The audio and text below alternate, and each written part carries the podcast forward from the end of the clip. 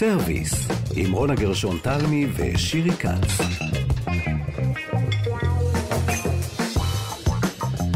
שלום שירי. שלום רונה גרשון תלמי. אנחנו אה, כאן בסרוויס, ארז שלום ואבי שמאי נמצאים איתנו, והיום אנחנו אה, לקראת ראש השנה, עדיין לא שם, סיכומי שנה עוד נעשה כאן ויהיו, ברור, ברור. אבל אנחנו רוצות לתת מבט אל העבר של הקולינריה, ההווה והעתיד, וזאת מכיוון שהרבה דברים מעניינים מתנקז, מתנקזים לאחרונה ועומדים בכל הקטגוריות האלה. אנחנו וזה נדבר תוך על... 50 דקות, כן? ממש. וואו, אה, אלפי אפילו שנים, יספיקו לנו אלפי 30, שנים. אולי נקצר וואו, היום. אוקיי. אה, נדבר על אה, תולדות החקלאות בעקבות תערוכה חדשה שמתרחשת עכשיו. אה, נדבר על אה, וויסקי שהופך להיות אקולוגי, נדבר גם על זה. נדבר על העתיד שלנו, על איך יפלחו וידעו מה אנשים אוהבים לאכול ואיך ילמדו עם זה ממה, ונדבר גם עם, על חקלאות ועל שנת שמיטה, שזה העבר. האם יש עוד דבר. כזה? האם יש חקלאים דתיים שעוד שומרים את זה? האם לא? מדינת ישראל שומרת את זה? נכון. אז יש לנו ערבוב זמנים, ואנחנו יוצאות לדרך. סרוויס, עם רונה גרשון תלמי ושירי כץ. ואנחנו מתחילות עם העבר הרחוק, רחוק מאוד. אלוהי התירס ואדוני הקקאו, אה, תערוכה חדשה במוזיאון ישראל, ואנחנו נדבר עם האוצרת של, של התערוכה, איבון פלייטמן. שלום, איבון. שלום, מה נשמע חבר'ה? נהדר. את יודעת, אני פסחתי על מילה אחת שלא הייתי בטוחה איך אומרים אותה, ואני מקווה שתסלחי לי. אתם קראתם לזה? אדוני... maguey? maguey. maguey, מה זה זה? בסדר, רק במקסיקו קוראים לצמח הזה maguey. ואיך קוראים לו אצלנו? אצלנו זה הצמח הגדול ביותר של משפחת האגווה. אגב, האגווה, כמו אג- שאומרים בעברית, והוא גודל בכל מקום בארץ, כי זה צמח של אה, אקלים יבש. אז מה פתאום החקלאות מגיעה למוזיאון, איבון? טוב, לא החקלאות מגיעה למוזיאון, אלא האומנות שמייצגת את החקלאות. וזאת תערוכה גדולה מאוד מאוד, 400 יצירות, 12 סרטים שאנחנו הפקנו את כולם במוזיאון ישראל. ואנחנו, למעשה הנושא הולך מהפרה-היסטוריה עד התקופה שלנו. ואנחנו בודקים דרך התירס, הקקאו, שכמובן בויתו באמריקה, התירס עשרת אלפים שנה לפנינו, הקקאו אה, חמשת אלפים שנה לפנינו, והמגי, שממנו עושים טקילה דרך אגב, ככה נכנסים לעניינים, לא וויסקי אבל כן טקילה. אז המגי בוית ארבעת אלפים שנה לפנינו, והתערוכה מנסה למעשה לספר את ההיסטוריה של האזור, מקסיקו, גואטמלה, אה, אל סלבדור, אה, בליז וצפון הונדורס, דרך דרך ה... דרך ה...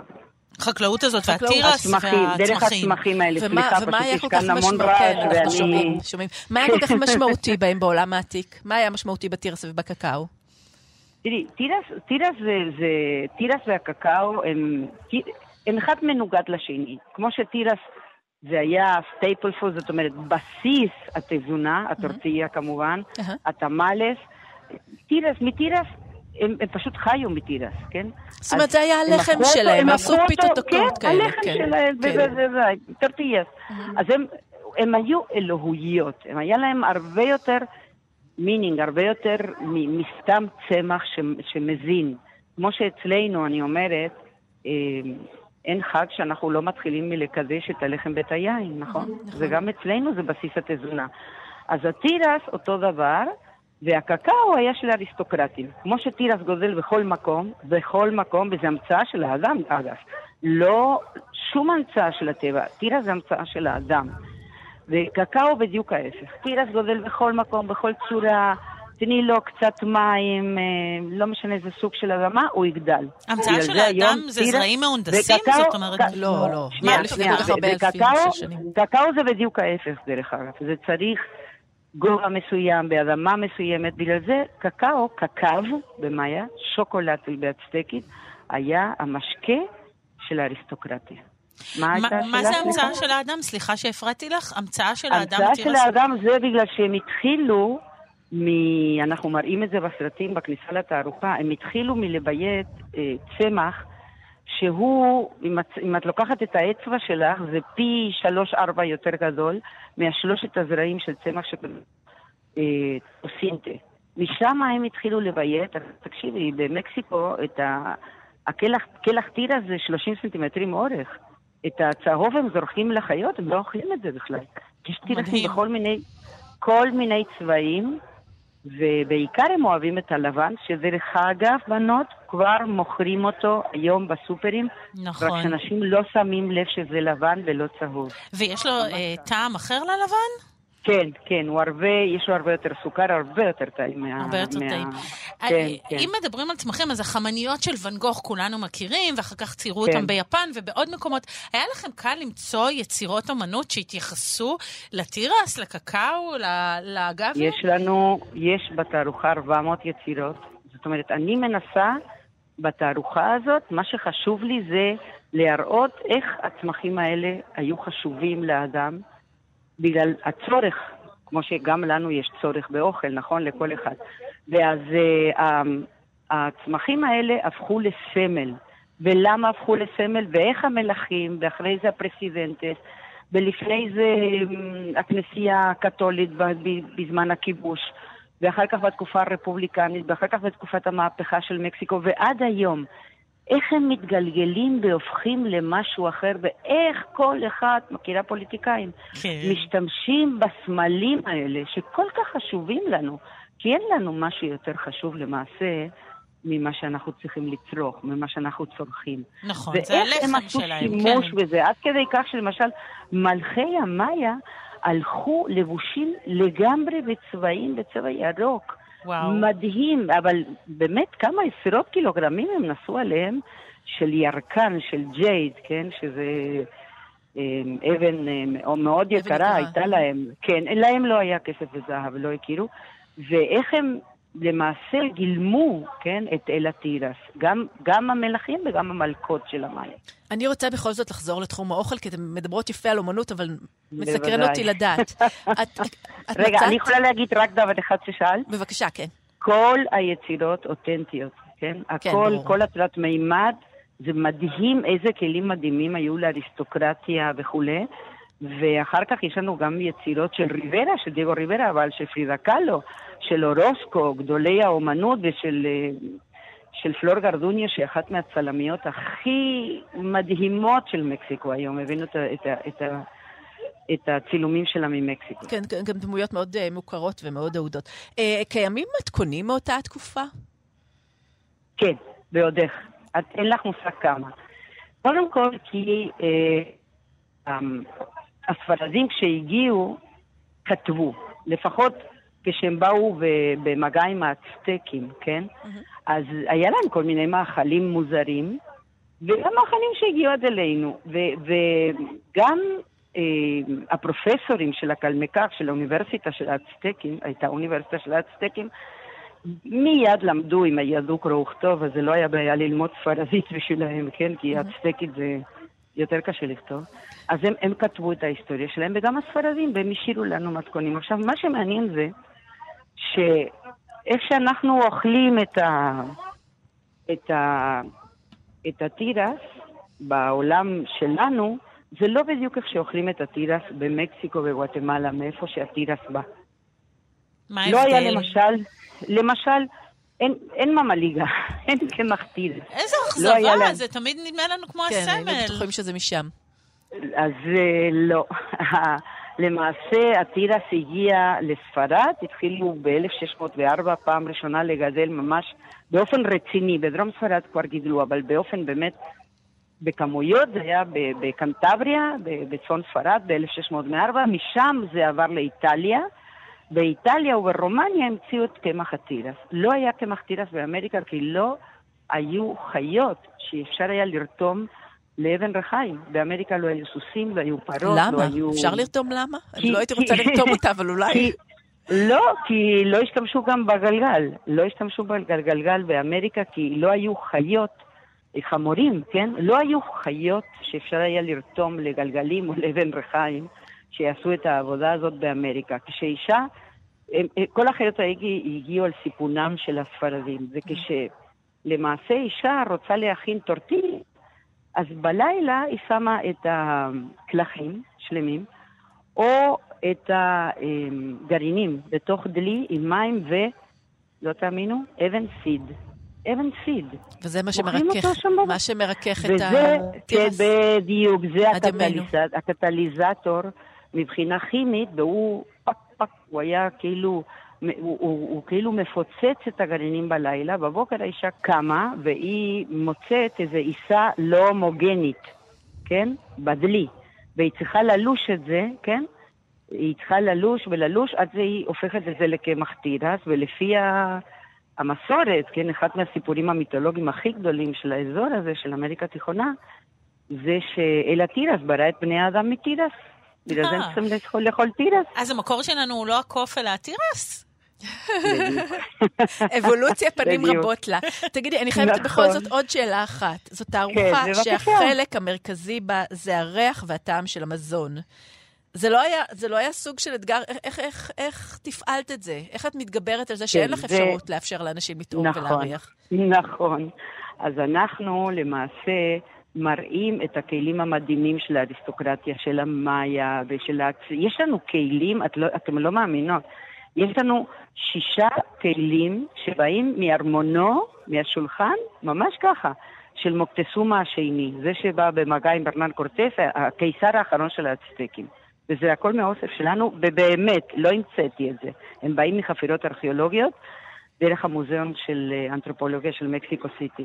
ואנחנו מסבירים כל דבר, איך היו משתמשים, בלמה היו משתמשים וכולי וכולי וכולי, אבל יש לנו, כמובן שאי אפשר לעשות תערוכה על אוסף בלי, בלי להראות או- על, על, על אוסף שקשור לאוכל, בלי להראות אוכל, כמו ששאלת. אז עשינו צילומים. ב... אם אני, מותר לי להגיד, במסעדה שקוראים לה טאקוס לואיס בירושלים, מסעדה מקסיקנית, והם אפשרו לנו ועשו את הכל, כמו שהם עושים יום-יום בשבילנו, ואנחנו צילמנו איך עושים את האוכל הזה, איך, איך מכינים אוכל מקסיקני או, גואטמ- או מגואטמלה, יפה. כדי שאנשים יראו. בקיצור, לצאת ולרוץ לאכול. בכיף. אז יופי. שה... תבואו, ל... תבואו לאכול טאקוס, תבואו לאכול. נבוא, ברור. נבוא, וגם לראות את התערוכה, איזה יופי שאלוהי התירס ואלוהי הקקאו ואלוהי המגי הגיעו אה, למוזיאון ישראל בתערוכה הזאת. תודה. סרוויס, עם רונה גרשון תלמי ושירי כץ. רונה, אני חייבת לספר לך שקיבלתי הודעת יח"צ אה, שמספרת... יחסי ציבור, כן, למי יחסי שלא יודע. ציבור, כן. שמספרת שמזקקת Glenfiddich מתדלקת את משאיות התובלה שלה באמצעות דלק ביולוגי ירוק, שמורכב משאריות הוויסקי שהיא מייצרת. אוי, זה נפלא, איזה כיף, אני רוצה להיות משאית. כן, כן, לגמרי. בדמיוני מיד ראיתי את המשאיות מזגזגות על הכביש אה, בגילופין, ותהיתי, א', האם זה באמת אה, רעיון פורץ דרך אקולוגי מצוין, או התיירקקות כזאת, הנה גרין ווש, הנה תראו כמה אנחנו אקולוגיים. יחסי ציבור, כן. יחסי ציבור, ומיד החלטנו אה, לפנות שתינו למומחי, פרופסור יורם גרשמן מסמינר אורנים, שהוא מומחה לדלקים ירוקים. שלום לך, פרופסור גרשמן. צהריים טובים. שלום, שלום. אז תגיד לנו, אה, קודם כל, איך עושים את זה? זהו. איך עושים דלק מוויסקי? אז אה, וויסקי הוא למעשה דלק, כי הוא בעיקר אתנול, אבל במקרה הזה הם לא עושים דלק מהוויסקי, הם עושים דלק מהשאריות של הכנת הוויסקי. זהו, כי אחרת זה לא עושה חשק לשתות אם אתה אומר שוויסקי הוא דלק. פתאום אה, אני וויסקי תוהה... הוא אלכוהול מזוקק, שישב כמעט מזוקק, שישב הרבה זמן בתוך חבית וקיבל טעמים מהעץ. וכן, אה, רוב המשקאות האלכוהוליים בסופו של היום דלק. אבל איך הם עושים את זה? זאת אומרת, איך יפה. הם עושים מהשאירים דלק? אז כדי להבין את זה, בואו רגע נבין איך מכינים וויסקי. מה שעושים, לוקחים אה, שעורה, גרעיני שעורה, מנביטים אותם, כולים אותם, אחרי שהם נבטו, וטוחנים אותם בהרבה מאוד מים, נותנים אה, לשמרים לאכול את התוצאה, והשמרים מפרישים אלכוהול, את האלכוהול מזקקים, ולוקחים אותו. שמים אותו בחביות לבין שמונה שנים ומעלה, עד לפעמים עשרים שנה, ואת זה אה, מוכרים לנו בתור וויסקי, אוקיי? אותו עיקרון תקף גם להרבה משקולות אחרים, העיקרון בוויסקי ה- אז זה הזיקוק והתהליך העישון הוא מאוד ארוך, כאמור, הוא חלק מהתהליך והוא גם מוסיף טעמים. זה ולמה נשמע אתה כמו מישהו אומר, ששותה וויסקי לפי התיאור המאוד לא, מחבב האמת הזה. שאני ממש לא אוהב אותו. אה, אוקיי. בגלל אה, שהוא דלק? בגלל. שהוא דלק? אה, לא, הוא פשוט נראה לא מאוד טעים, הוא צורב כל הדרך למטה. אה, אז, אז צריך לשתות וויסקי טוב. אם תרצה, אני. אני אשלח לך כמה שמות אחר כך, כן. תודה. בגלנפיד ניסיתי, זה באמת צרב כל הדרך למטה. טוב, אנחנו לא נספר להם, אה, אני, אני מקווה שהם לא יושבים על הקווים, כן. אבל בואו נשמע בעצם, אז איך זה הופך... אז זה, מה כן. שקורה בתהליך, מאחר שרק חלק קטן מהשמרים, אה, מהחומר בשמרים עובר למים ומנוצל על ידי השמרים, חלק קטן מה... סליחה, מהגרעינים הכלואים עובר למים ונצרך על ידי שמרים, יש המון שאריות. יש את הקליפות של הגרעינים ויש הרבה מהחומרים בגרעינים שלא נצרך, והרבה חלבון נשאר והרבה פחמימות וכו'. לוקחים את כל זה, שמים את זה במיכל גדול, ומוסיפים חיידקים שהופכים את זה לביוגז. אם תרצו, כן, עושים את זה בהרבה מקומות בארץ גם היום. בארץ זה כמובן נעשה בסקוטלנד, עושים מקומות בארץ, הם לוקחים רפש של פרות, צואה של פרות, או גורמים לה, מתסיסים אותה לביוגז.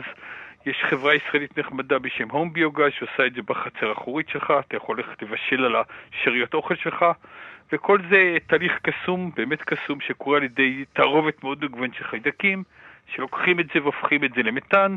זהו, עכשיו, מתאן. רגע, רגע, בואו נעצור כן, במתאן. כן. כי מאה מתאן, אחוז. אנחנו כל פעם שאנחנו שומעים מתאן, אנחנו נדלקת לנו נורה כזאת נכון, מבהילה מעל הראש. ובצדק. התחממות כדור הארץ, משבר האקלים.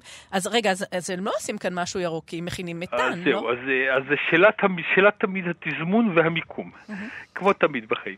המתאן, כשהוא נפלט לאוויר, הוא באמת גז חממה איום ונורא, הרבה יותר גרוע מ-CO2, אבל מתאן, כשעושים אותו בתנאים מבוקרים, והוא סגור במיכל, הוא משמש כדלק מצוין, אפשר לשרוף אותו, הוא עדיין פולט CO2, אבל הוא פולט מעט מאוד דברים אחרים.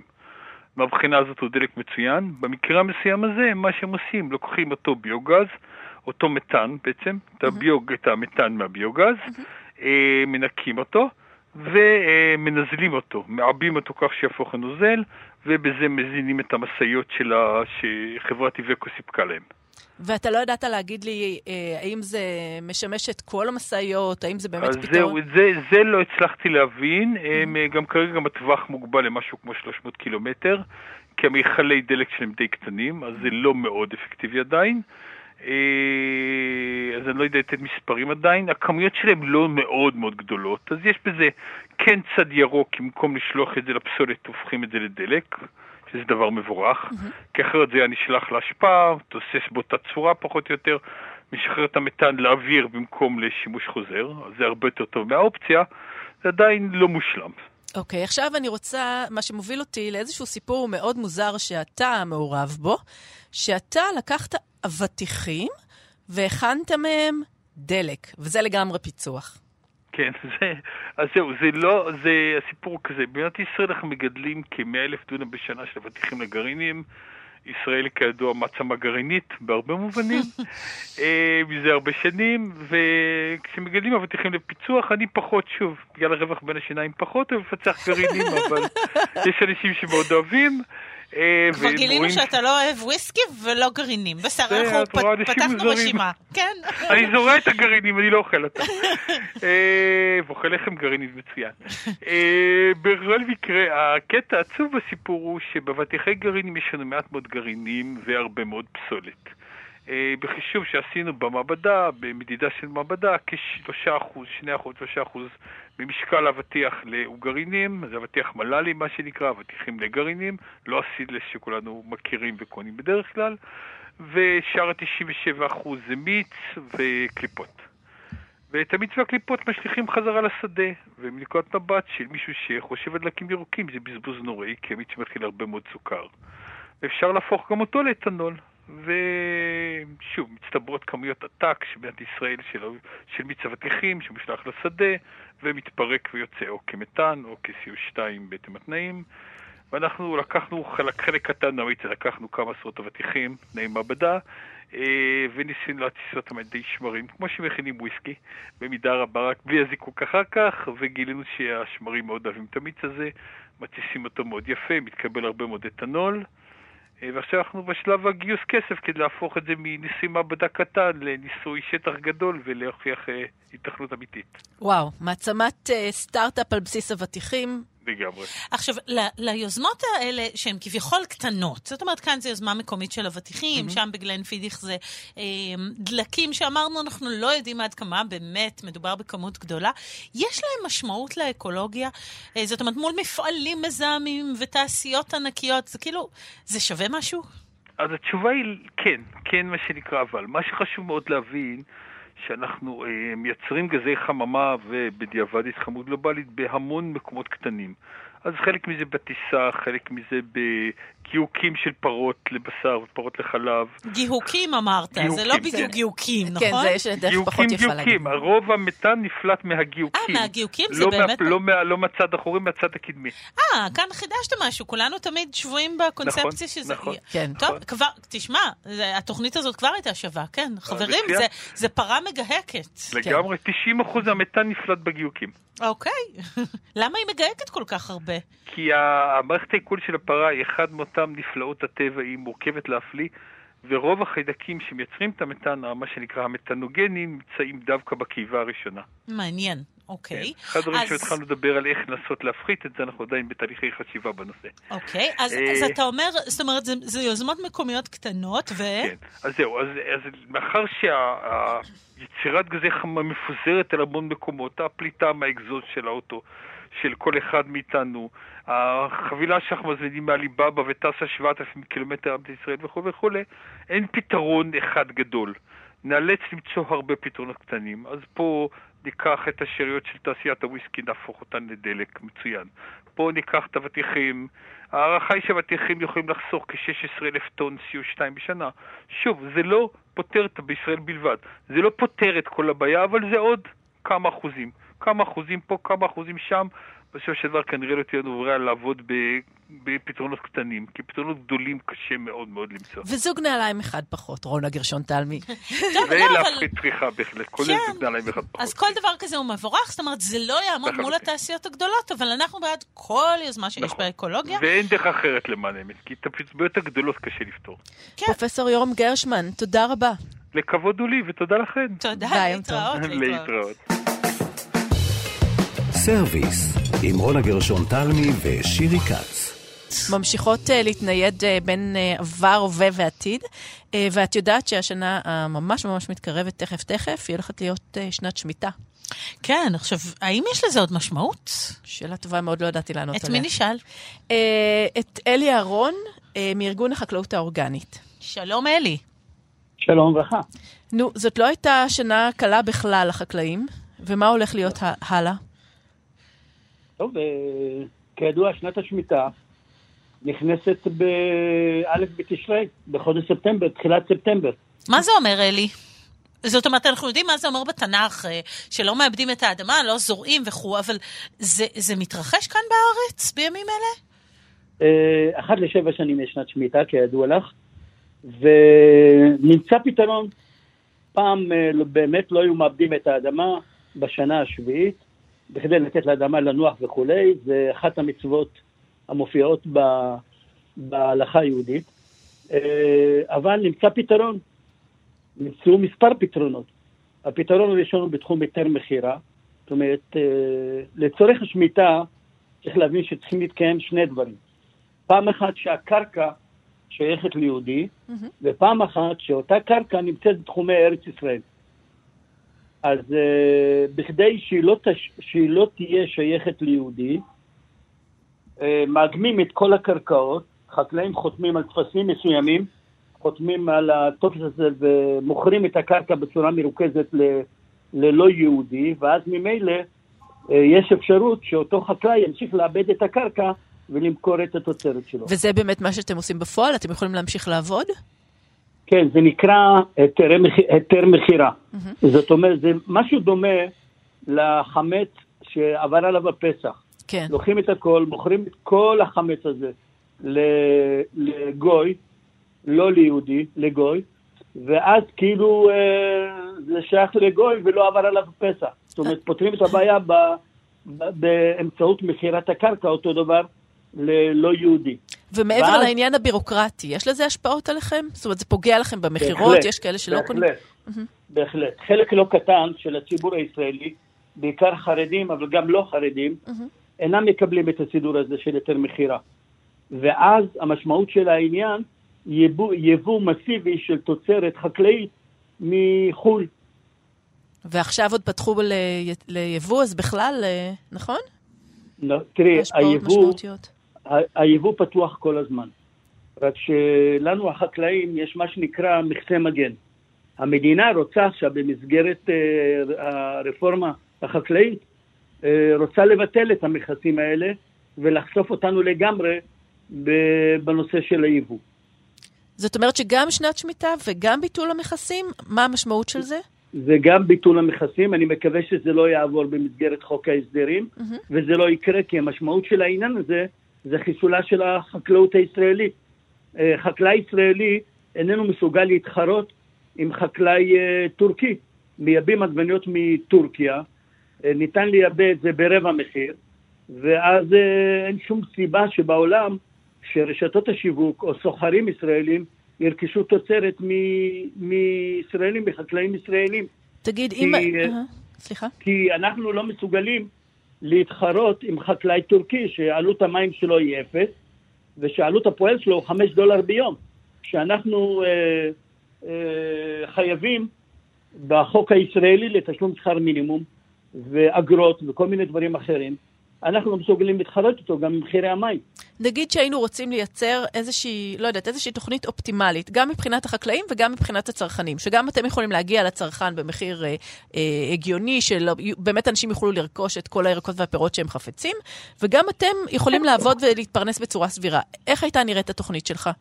או, זאת אחת, זאת אחת הבעיות של חוסר הבנה, או שמבינים, אבל אה, לא מוכנים לתת מענה לבעיה איך אומרים, מחפשים לפעמים את הגרוש שעבד מתחת לפנס.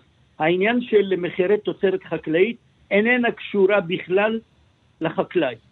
חקלאי מוכר היום תפוח אדמה, בש... אם, אם הוא מצליח למכור, היום יש היצף, אם הוא מצליח למכור, הוא מוכר אותה בשקל, שקל עשרים, והיא נמכרת באזור החמישה שקלים, תפוח אדמה נמכרת באזור החמישה שקלים בשוק. חקלאי מקבל היום, היום עבור העגבניה שלו שתיים וחצי שקל, והיא נמכרת בסביבות שישה שקלים, שבעה שקלים בשוק.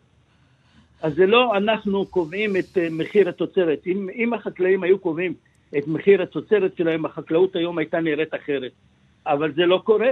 אנחנו לא קובעים, החקלאים לא קובעים את מחיר התוצרת שלהם. זאת אומרת, רשתות השיווק קובעות כמה הם ישלמו לחקלאי מצד אחד, ובכמה הצרכן, באיזה סכום הצרכן, הצרכן ירכוש אותה מצד שני. הם קובעים הכל. ולכן הבעיה היא לא אצל החקלאי, הבעיה היא ברשתות השיווק ואצל הסוחרים למיניהם. אז אה, זו שיחה חשובה ו- ותמיד ראוי לעשות אותה. אה, לסיום אני רוצה לשאול אותך, אה, כדי לסגור את מעגל שנת השמיטה, האם כל החקלאים חותמים על הדבר הזה, או שזה באמת שייך למגזר דתי, אה, אמוני? לא, לא, לא, לא. כל החקלאים, בלי יוצא מן הכלל, חותמים. דרך אגב, יש את חברת מלגם, שהיא חברה שזכתה במכרז של אה, הרבנות, והיא עושה את כל הפעולות האלה. כולם, כל החקלאים, בלי יוצא מן הכלל, חותמים על היתרי המכירה לטפסים. מדוע? זה לא קשור לחקלאים דתיים או לא דתיים. חקלאי שאיננו חותם על היתר מכירה, לא יוכל לשווק את התוצרת שלו בשנת השמיטה. כי כל סוחר וכל אה, רשת שיווק דורשת אישור של היתר מכירה. ואם אין בידו אישור כזה, הוא לא יכול למכור. אין איזה רצון או אפשרות לתת כמו פעם לאדמה לנוח, אה, כמו שהתכוונו במקור? תראי, במקור, לפני הרבה מאוד שנים, כאשר החקלאות הייתה חקלאות וכולי, נאמר שבשנה השישית, זה, זאת הפואנטה, בשנה השישית חקלאי ירוויח פי שניים, ואז זה כאילו ייתן לו מענה לשנה, לשנה השביעית. היום אנחנו יודעים שזה לא קורה, לא קורה. כולנו יודעים, גם הרבנות, גם הרבנות יודעת, והמשמעות של אה, מי שלא מאבד במשך השנה, ויש כאלה, יש כאלה דרך אגב חקלאים, שאינם מאבדים ומקבלים מן המדינה פיצוי. כן. בגין זה שהם אה, משביתים את העבודה במהלך השנה. כן. אבל זה סכום שהוא לא סכום גבוה, סכום מאוד מאוד נמוך. הוא לא ואני מספיק. לא בטוח שחקלאי יוכל להתפרנס ממנו, מי שאיננו מאבד את האדמה שלו. אז אלה הזמנים עכשיו, וזה הפתרון. אנחנו רוצים לה, להודות לך ולאחל שנת חקלאות טובה, ובכלל אה, שהעניינים יסתדרו. תודה רבה על השיחה הזאת. תודה לך, והלוואי. תודה, אלי אהרון. תודה, אלי תודה. אהרון מארגון החקלאים האורגניים, תודה רבה. תודה. להתראות. סרוויס, עם רונה גרשון תלמי ושירי כץ. אז אנחנו כאן. ככה נגמר לו השיר, כן, ואבי בבת שמאי. אמר, המפיק הנהדר שלנו אמר לי שהחקלאים לא אורגניים, אלא הגידולים הם אורגניים. זה מאוד חשוב להזכיר את זה, כי אמרתי, ארגון החקלאים האורגניים, כן. אני- סיבכת אותנו עכשיו. נכון, אני אוהבת מיני, אה, לסבך אותנו. כן, על מה אנחנו מיני, אה, אה, מדברות לסיום, שירי? אז זהו, אנחנו רוצות להמשיך לעתיד. אמרנו, הבטחנו בהתחלה עתיד, עתיד, עתיד, הלכנו אלפים של שנים אחורה, ועכשיו אנחנו בעתיד. אנחנו רוצות לדבר על חברה שעוסקת בניטור של מה שאנחנו מעלים לאינסטוש ולשאר הרשתות, ובעצם תגלה לנו מה אנחנו נאכל בעתיד הקרוב. תצלומי האוכל שלנו, מה שנקרא. כן, אנחנו די אובססיביים עם זה, לא? נכון. אז אז אה, כן. החברה נקראת Tastewise, wise. נכון. wise. Tastewise, והיא חברה מצליחה מאוד, שבימים אלה ממש יוצאת החוצה ועושה אקזיט, ואנחנו נדבר עם אה, סמנכ"ל שיווק רון הרניק. שלום רון. אהלן. שלום, שלום. רבה אז לכם. קודם כל, ברכות לכם על ההצלחה הגדולה. אבל עכשיו, רבה. תסביר אתה, במילים שלך, שאנחנו נבין יותר טוב, מה בדיוק החברה שלכם עושה?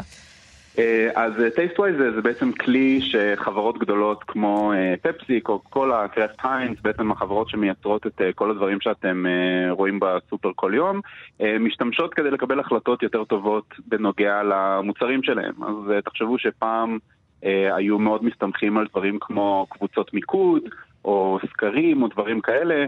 אה, שהיום הם אה, פחות אמינים, בגלל שכולנו חיים אונליין, כולנו משתמשים במתכונים, כולנו מפרסמים, כמו שאמרתם באינסטגרם, את, את מה שאנחנו אוכלים ושותים, אה, גם בקשר לחוויות שלנו, גם בקשר לדברים עצמם שאנחנו אוכלים. אז החברות האלה משתמשות ב-TasteWise כדי להתקרב יותר לקונסומרים, לצרכנים עצמם, להבין מה הם רוצים, אה, ולנסות אה, לחזות מהם הדברים שאפילו הם לא יודעים שהם רוצים, כדי ליצור אה, מוצרים אה, אה, מוצלחים יותר, שנמכרים יותר טוב, אה, ויוצרים גם פחות, אה, פחות waste, פחות דברים נזרקים לפח, מתי שאת אה, ממקדת את המוצרים שלך באופן נורא ספציפי לצרכנים. בקיצור, אתם ה-FBI agent של האוכל. אפשר להגדיר אתכם ככה? אה, אנחנו מסתכלים אה, באופן אה, יותר high-level, אני לא מסתכל ספציפית על מה שכל אחד ואחד מאיתנו מפרסם, אבל כן, אנחנו, כל דבר שאנחנו שמים out there באינסטגרם, בפינטרסט, בכל הרשתות החברתיות, אז יש המון חברות שמסתכלות על, בעצם על, על מה שאנחנו עושים ומשתמשות בזה כדי ללמוד את, ההתנהגות שלנו. אז מה, מה באמת הולך לקרות? מה? אז מה, מה באמת אנחנו, מה אנחנו מעלים באינטנסיביות לאינסטוש וכן הלאה, הישראלי, מה בחו"ל, מה אנחנו רוצים לאכול? ספר לנו על, על, עלינו, מה קורה איתנו.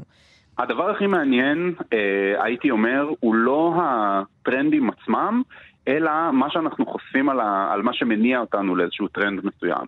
אז לדוגמה, אני יכול לתת לך דברים מאוד מאוד ספציפיים, כמו למשל שהעניין אה, בדברים נורא ייחודיים, כמו למשל אה, קפה מבוסס אה, פטריות לדוגמה, העניין בזה עולה בערך, ב, אנחנו רואים 18-20 אחוז משנה לשנה, אבל הייתי אומר שנתונים כאלה הם דווקא פחות מעניינים. מה שיותר מעניין זה למה הדברים האלה אה, עולים. ולדוגמה, בדוגמה הזאת של הקפה פטריות, אה, הוא נהיה יותר פופולרי בגלל שיש תפיסה מאוד מאוד רחבה שהתרכובות האדפטוגניות הספציפיות שנמצאות ב- בפטריות שמשתמשים בהן בקפה, הן טובות להורדת הלחץ. ותוצאה מאוד מאוד גדולה שאנחנו רואים בכל מקום כתוצאה מהקורונה ומכל התקופה שכולם עברו, זה שימוש באוכל להורדת לחץ, להגברת החסינות של הגוף, דברים כאלה, ואז בעצם הטרנד או אותה דיאטה או דבר שנהיה מאוד פופולרי, הוא בעצם התשובה של השוק לדבר הזה שהצרכנים עכשיו אה, רוצים. אז חברות חכמות מנסות לזהות מה הצרכנים עכשיו רוצים לעשות, מה למשל המניעים המשמעותיים שלהם, ואז הם מנסים לתפור או את הטרנדים האלה או את המוצרים שלהם כדי לענות עליהם. ויש המון המון דברים מעניינים, כמו למשל אה, שהטבעונות ממשיכה להיות הדיאטה הכי משמעותית אה, בפופולריות בכל העולם, לא רק בישראל. אה, אנחנו רואים את זה באמת אה, באופן עקבי בכל העולם, אבל המניעים לטבעונות השתנו. פעם זה היה יותר sustainability, יותר אה, בריאות כדור הארץ, או, או animal cruelty, דברים כאלה. היום המניעים הם הרבה יותר אישיים. אחרי השינוי שכולנו עברנו בקורונה, המניעים הם הרבה הרבה יותר קשורים לבריאות האישית, לדוגמה.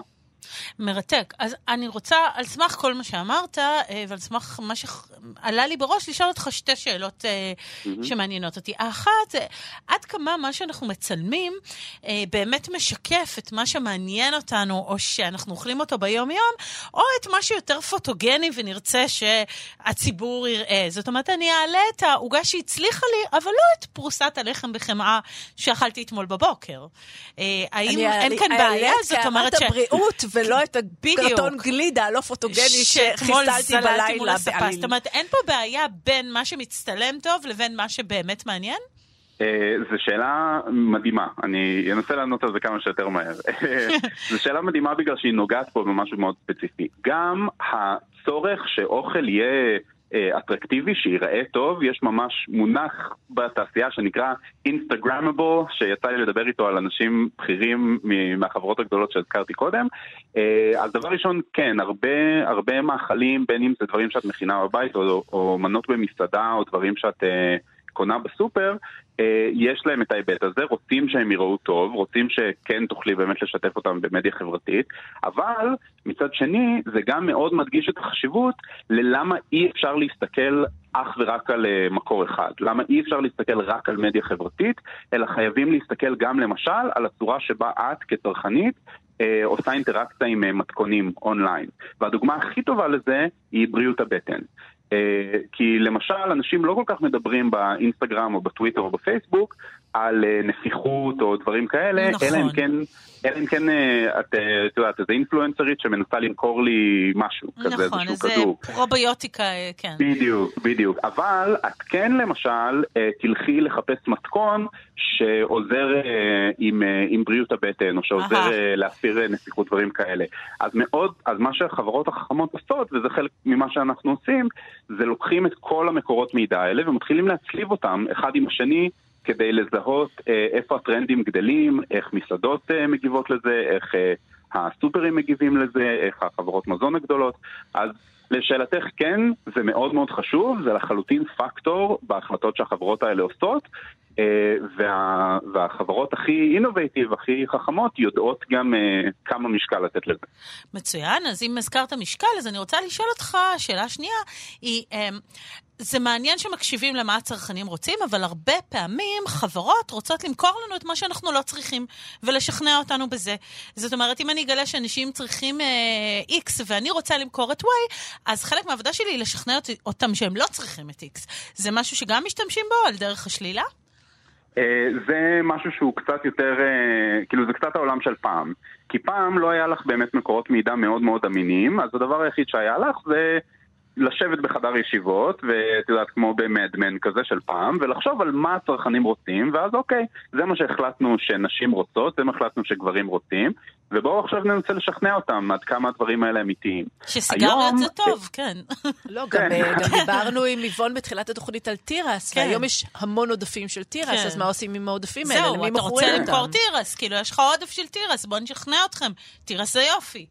כן, אז היום, אה, והכיוון שאליו אנחנו הולכים באופן כללי, אה, זה באמת שבכך שאת תתקרבי יותר לצרכן ויותר תביני באמת מה, מה הצרכנית רוצה ותביני ביותר אה, איך את יכולה שיהיה פחות waste אלא לא, לא יותר, אז גם אה, מבחינה עסקית זה משהו שהוא כדאי, והרבה מהחברות שאנחנו עובדים איתן יש להן ממש יעדים, במיוחד החברות הפאבליק המאוד מאוד גדולות, יש להן ממש יעדים בנוגע ל-waste, בנוגע לאיך להוריד את, ה, את הדברים שנזרקים לפח, ואחד מהדרכים שבו הם עושים, עושים את זה, אה, זה באמצעות באמת התפירה למוצרים ש... אני חושב שהדרך הכי יפה לתאר את זה זה שאת לא יודעת שאת רוצה.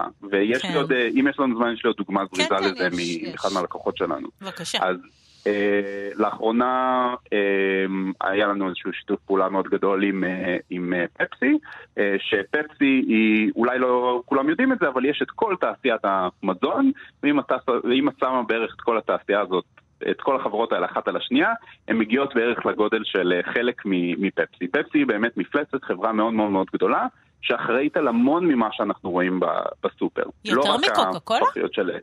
אה, כן, לא, זה כן? זה, כן, כן, זה כבר שיחה שנכנסת למודלים העסקיים שלהם מאוד שונים, קוקה קולה היא חברה שמנסה להיות יותר קטנה, פפסי היא חברה שמנסה להיות יותר גדולה, אמ, אבל אה, כי קוקה קולה מוכרת באופן ספציפי רק את החומרים המאוד בסיסיים לייצור אה, קוקה קולה, ופפסי יש להם, אה, יש להם מערך מאוד מאוד מאוד רחב של לוגיסטיקה ושל מלא מוצרים שהם מכינים. אז למשל, הם אה, בפפסי, האמת היא שגם בקוקה קולה, אבל ספציפית בדוגמה הזאת לפפסי, אה, הם אה, מאוד מאוד חשוב להם אה, לקחת את כל העולם הזה של הבינה מלאכותית והטכנולוגיה, ובאמת למצוא דרכים להשתמש בזה, כדי אה, למצוא מוצרים שמתאימים יותר לצרכנים באופן ספציפי. הם השיקו אה, לאחרונה ליין של אה, חטיף טבעוני, שנקרא אה, Off the Eaten Path, אה, שהם, אה, שבעצם הם רצו לצאת עם הליין הגדול הזה של אה, חטיפים, כאילו vegan snacks, כאילו זה נקרא חטיפים טבעוניים. ואחד מהדברים הספציפיים, אחד מהטעמים, זה אצות, אצות ים, seaweed. Mm-hmm. עכשיו, יש ראיון מאוד מעניין ב VentureBeat שעלה לא מזמן, על איך הם בדיוק השתמשו בכלים כמו Tastewise כדי למצוא את זה, אבל הם עשו, הם הגיעו, לא כי אף אחד בקבוצת מיקוד אמר להם, מעניין אותי מאוד להיכנס לעולם הזה של seaweed, זה נשמע לי טעים, כי מן הסתם זה לא נשמע טעים, נכון? אני לא יודעת, יש אצות בחנויות כבר עכשיו. אבל הם הגיעו למסקנה באמצעות ניתוח מדיה חברתית, באמצעות ניתוח מתכונים, באמצעות אה, שימוש בכלים כמו Tastewise, אה, שזאת ההחלטה הנכונה ושזה איפה שה... ושזה הולך לענות על. ה motivations האלה, על הצרכים שיש לצרכנים, והשיקו את המוצר, והמוצר באמת מאוד מאוד מצליח. אמ, אז אני חושב שזאת אה, דוגמה סופר מעניינת. אצות. כן. אה, טוב, אז בעצם בגדול מה שאתה אומר לנו שהיום יותר מקשיבים לצרכן ומכוונים אליו מאשר בעבר. אה, הרבה יותר, הרבה יותר. טוב, אלה בשורות טובות. והאפליקציה המעניינת שלכם. טוב, תודה רבה על השיחה הזאת, ותמשיכו לזרוח בשמי העולם. תודה, תודה לכם. תודה, רון הרניק. ביי. ביי, להתראות. Tastewise. אה, אז אנחנו אה, אומרים תודה לאבי שמאי, לארז שלום, לך שירי כץ. תודה, רוני גרשון. את מההווה ללא ספק, אה, ואת תהיי גם בעתיד. את מסר מהעתיד. והיית גם בעבר. וראינו באמת, העולם הולך למקומות מעניינים, אבל את, את יודעת, בסוף זה כזה גלים של היסטוריה, ומעניין לחזור גם אחורה, וגם שם היו דברים מרתקים. כמה קלישאות אמרתי במשפט אחד. אז תודה רבה למאזינים, ותודה לכולכם. להתראות. out.